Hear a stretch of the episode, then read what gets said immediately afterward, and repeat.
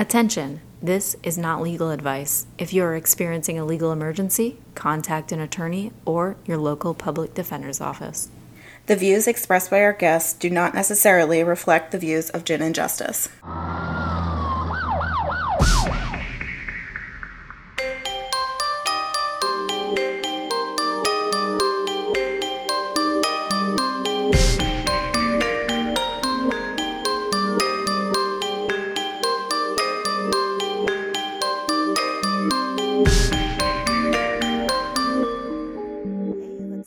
Justice. Hey, I'm Justine. And I'm Amanda. Welcome to another legal brief with Gin and Justice. This week, I have some questions, some lawyer questions for you, Justine. Shoot it up. Okay. so, I don't know if you watched the news lately or if our listeners have been watching the national news, but the Doomsday Mom, do you remember her? Was that Vallow? Yeah, Daybell? her. Yeah, yeah.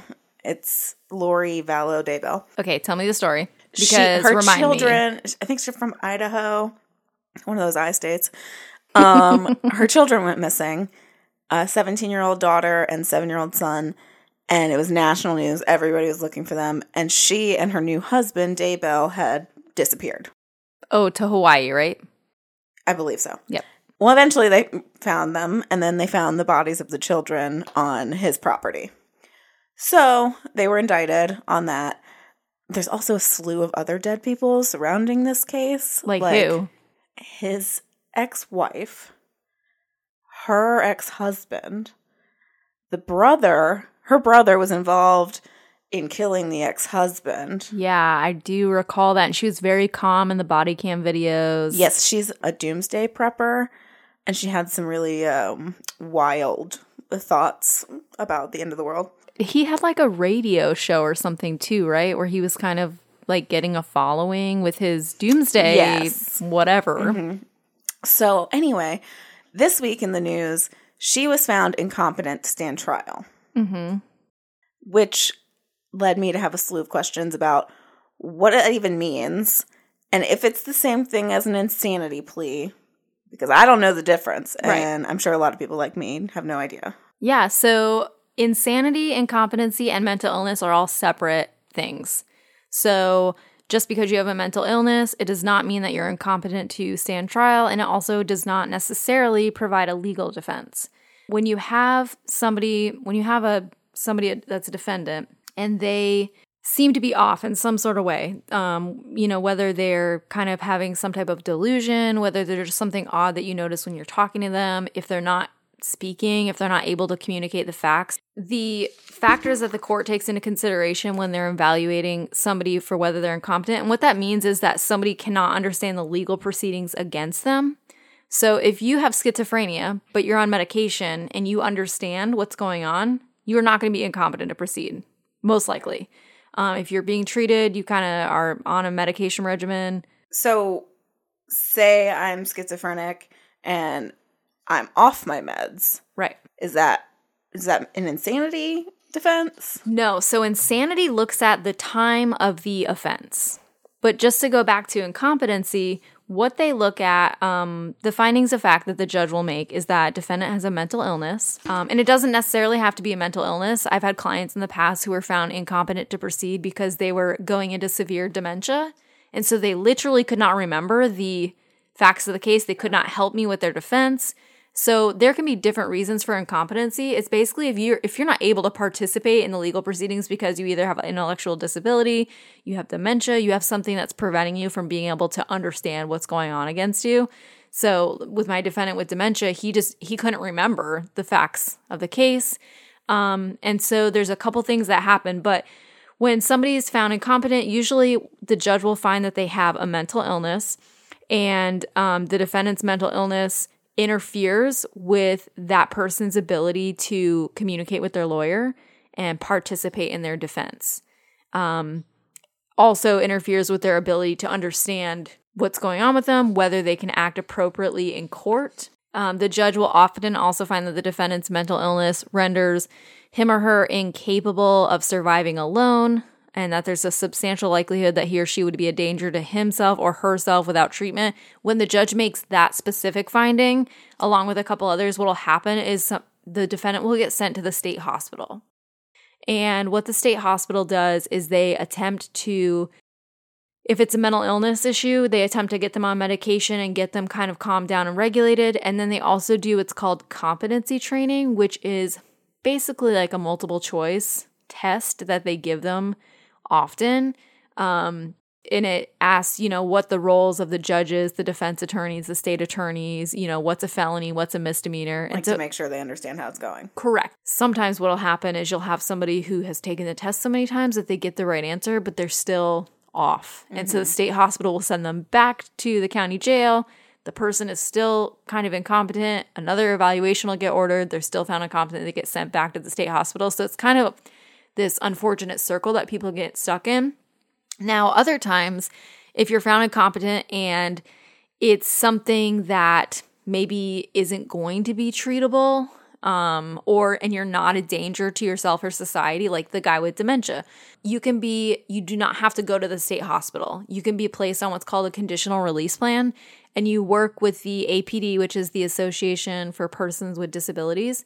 You work with them, and they make sure that you're getting the services that you need, that you're you know whether you need to go to the doctor and take care of your you know dementia or some some you know intellectual disability whatever it is and you're not getting in trouble and you're in under the care of a family member essentially. So after 5 years, and this isn't a felony case, after 5 years, if somebody is on a conditional release plan, like for instance somebody with dementia, they're not going to get better. So after 5 years of him following the conditional release plan, you know, not getting into trouble, not violating any of the terms and continuing a treatment, the state can no longer proceed with the charges after five years, so they have to dismiss them due to the defendant's income. Now, if somebody's in the state hospital, that's a different story. Yeah, it's basically about whether somebody can be rehabilitated or not. And so it's different than an insanity defense. An insanity defense looks at the time of the offense. You can be somebody who's completely sane, doesn't have a mental illness, but something at the time caused you to um, have a moment of insanity.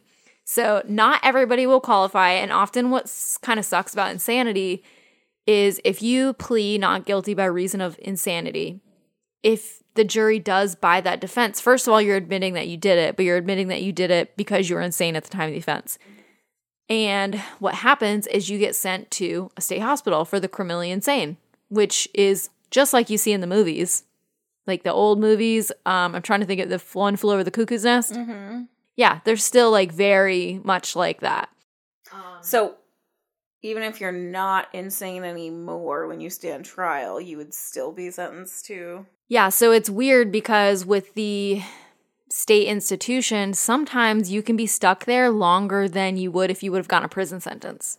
And it's just an ongoing, you're supposed to have status updates, I believe annually. Might be a little bit different with once you're convicted or found not guilty by reason of insanity. I don't know that it's yearly, but you do have to have status updates. And if they there's a potential that you can get released from the state hospital. It kind of depends on the crime and it depends on your status. But oftentimes people will kind of be stuck in these hospitals longer than they would have if they would have gotten a prison sentence. So, um, so insanity looks at at the time of the offense in Florida specifically, um, and actually a lot of states follow this. It's called the McNaughton rule. So Florida looks at at the time of the offense, due to some type of defect or disorder of the mind, the defendant either did not know right from wrong, or even if they did know what they were doing, they could not have known that the act was wrong.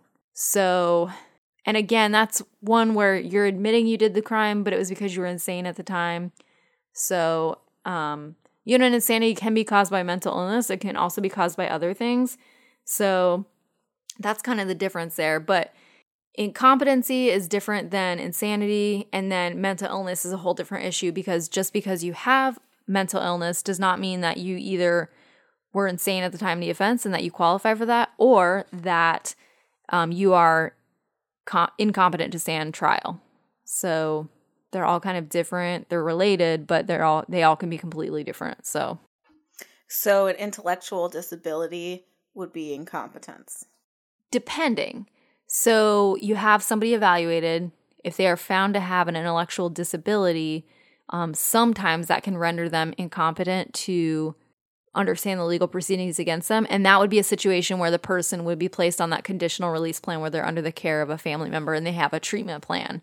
So oftentimes you'll see that with intellectual disability. Sometimes, and it depends on the doctor's report. So if the doctor says, yes, they have an intellectual disability, but it does not impact their ability to understand the legal proceedings or the facts of their case, they can help in their defense, they understand the difference between a misdemeanor and a felony, um, then then a learning disability does not necessarily make you incompetent to proceed. So it really depends on the person and the doctor's report and the judge's findings.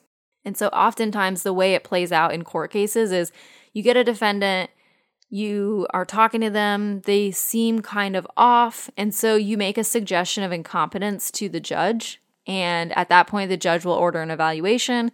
The defense attorney can order an evaluation, and as well as the state attorney. Typically, the one evaluation from the judge, um, from the court, is suffice.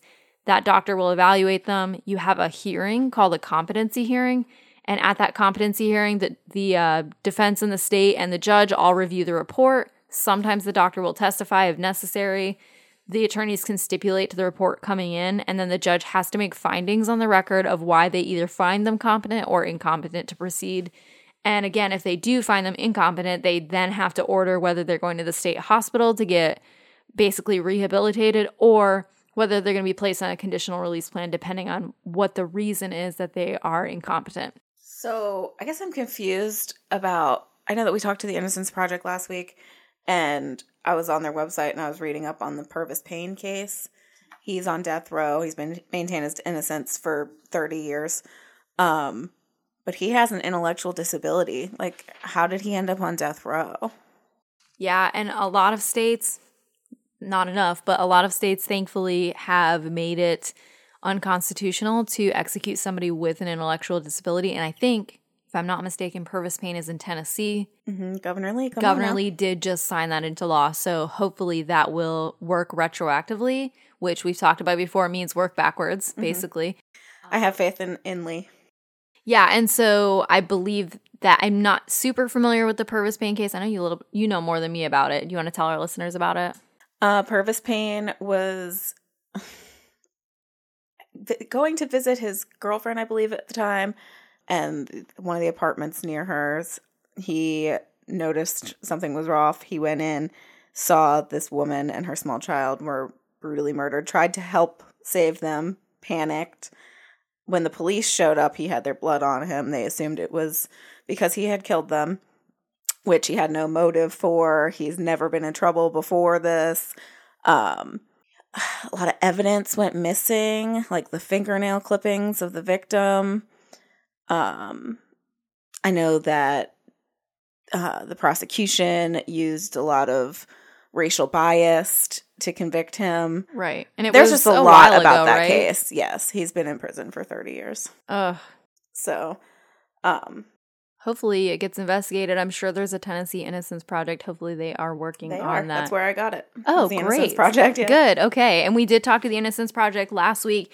Don't forget, guys, this Thursday, June 10th, the Innocence Project of Florida is virtually hosting an exoneration celebration. Amanda and I have registered. We will be there. It's Very at excited. 7 p.m.